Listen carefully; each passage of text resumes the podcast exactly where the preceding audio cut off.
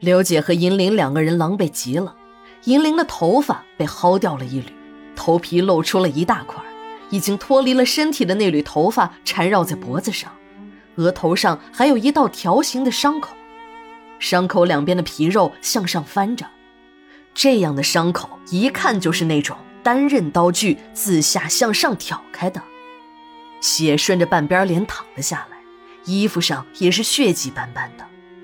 刘姐嘛，相对要好一点只是脸上有几道粗粗的印痕，嘴角也流出了血。听刘姐一说，我们才明白，她和银铃两个人在距离殡仪馆大门不远处的绿化带那儿等出租车的时候，谁也没有想到，就在殡仪馆的大门口，在光天化日之下出了事儿。正在他俩等车之时，突然，一辆疾驰的面包车在他俩身边停下。伴着刺耳的刹车声，几个戴着头套的蒙面人迅速从车上冲了下来，还没等他们两个反应过来，就像被捉小鸡儿似的提上了车。上了车，两个人被几个蒙面人摁在了座位上，在挣扎反抗中，一个歹徒的片刀划伤了银铃的额头，在抢孩子的过程中，银铃还被薅掉了一缕头发。这时，两个人才知道，这些人是为孩子来的。但一切都已经晚了。刘姐刚把手伸进了口袋里，想摸手机，这手刚到口袋边就被一个歹徒发现了。这歹徒抬手就给了刘姐几个大嘴巴子，之后还把两个人的手机都搜了出来。几个蒙面人又在银铃的身上一阵摸索，把装有小荣肾脏的塑料袋也搜了去。这一切就发生在不到一分钟的时间内。完事儿后。银铃和刘姐两个人被歹徒踹下了面包车，车子疾驰而去。银铃看着女儿被抢，差点没昏过去。还是刘姐细心呢，虽然那辆车开得很快，但她还是记下了面包车的车牌号。接到报案的警察很快赶到了现场，勘察完了现场，进行了简单的询问后，办案人员初步确定这是一起有预谋的绑架案。绑架的目标就是那个生死未卜的女婴，案情重大。警方把刘姐提供的车牌号向路面上执勤的同事做了通报，在各个路口进行设卡拦截。伤势严重、惊吓过度的银铃被送到了医院。警察在把现场捡到的两部手机交给刘姐辨认后，刘姐刚把自己的手机拿到手，银铃的那一部手机突然响了。警察示意刘姐接电话。当电话接通的时候，那边一个女人的声音传来。这个声音，刘姐一下子就听了出来，那是山子的老婆银铃的大姐金玲。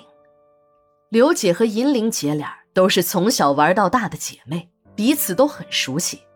金玲也立刻听出了刘姐的声音，说：“哎呦，小刘啊，不好意思，刚才没把你吓着吧？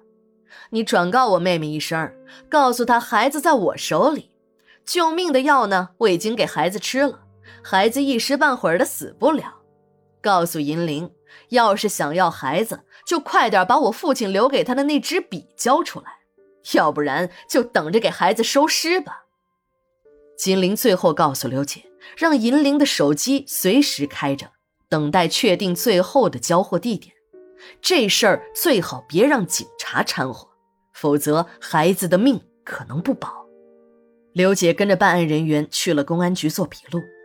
这时，一直蹲在墙角的七哥怯生生地来到了老王身边，刚要说话，一辆幺幺零警车开进了殡仪馆的大院下车后，警察直奔骨灰寄存处的方向走去。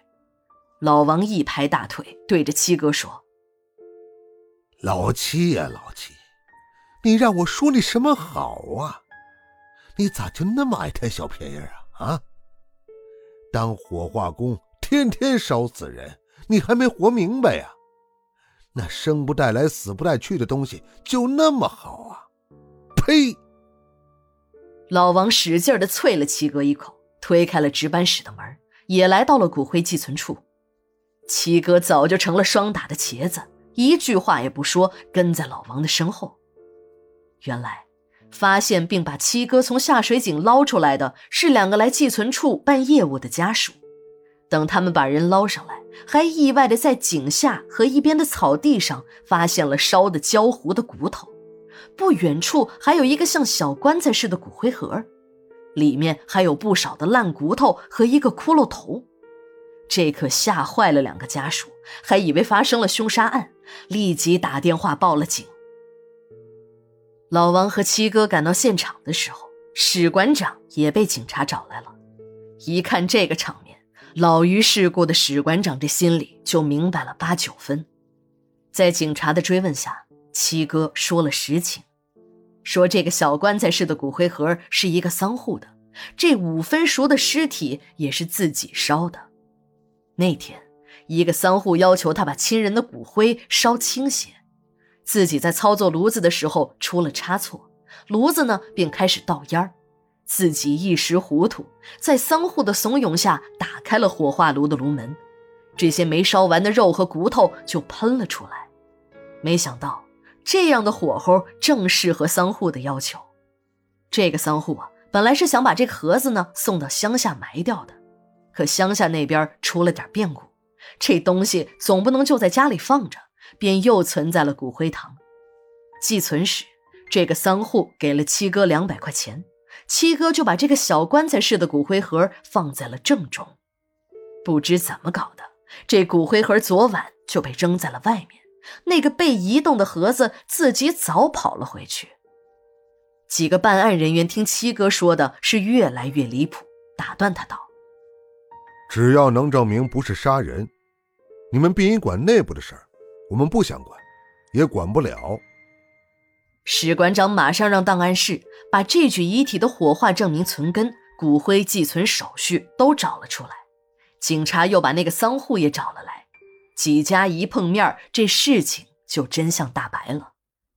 史馆长陪着几个警察向殡仪馆值班室的方向边走边说。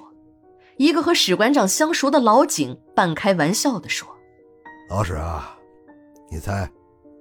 我刚看到那堆烂骨头的时候，我想到了啥？嘿 嘿，我还以为我走错了地方。你们殡仪馆啥时成了烧烤摊了？警车开出去了老远，史馆长的脸还涨得通红。这时，我们都为七哥捏了一把汗。看来这次史馆长啊是真的急了，说不定一生气就会把七哥赶回家。七哥跟在后面一言不发。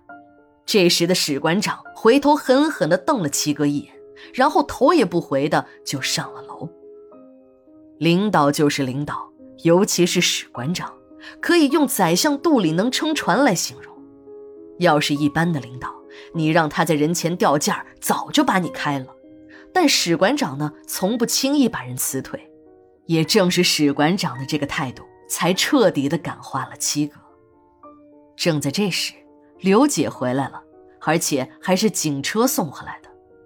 警车打开了车的后备箱，从里面提出了一个大大的蛇皮袋儿。我知道这一定不是什么好事儿。两个警察没有要我们帮忙，抬着那个大袋子就直奔了解剖室。这时，从警车里又走出了两个扭扭捏捏的法医妹子，看他们那个样子，像被抓了劳工一样，一万个不乐意。解剖室的业务归我管理，我招呼了一声我的徒弟小赵和七哥，跟着几个人就向解剖室走去。进了解剖室，两个警察把那个大蛇皮袋往尸床上一放，对着两个法医妹子说：“来吧，下面就看你们的了，快点把这些零件都装上。”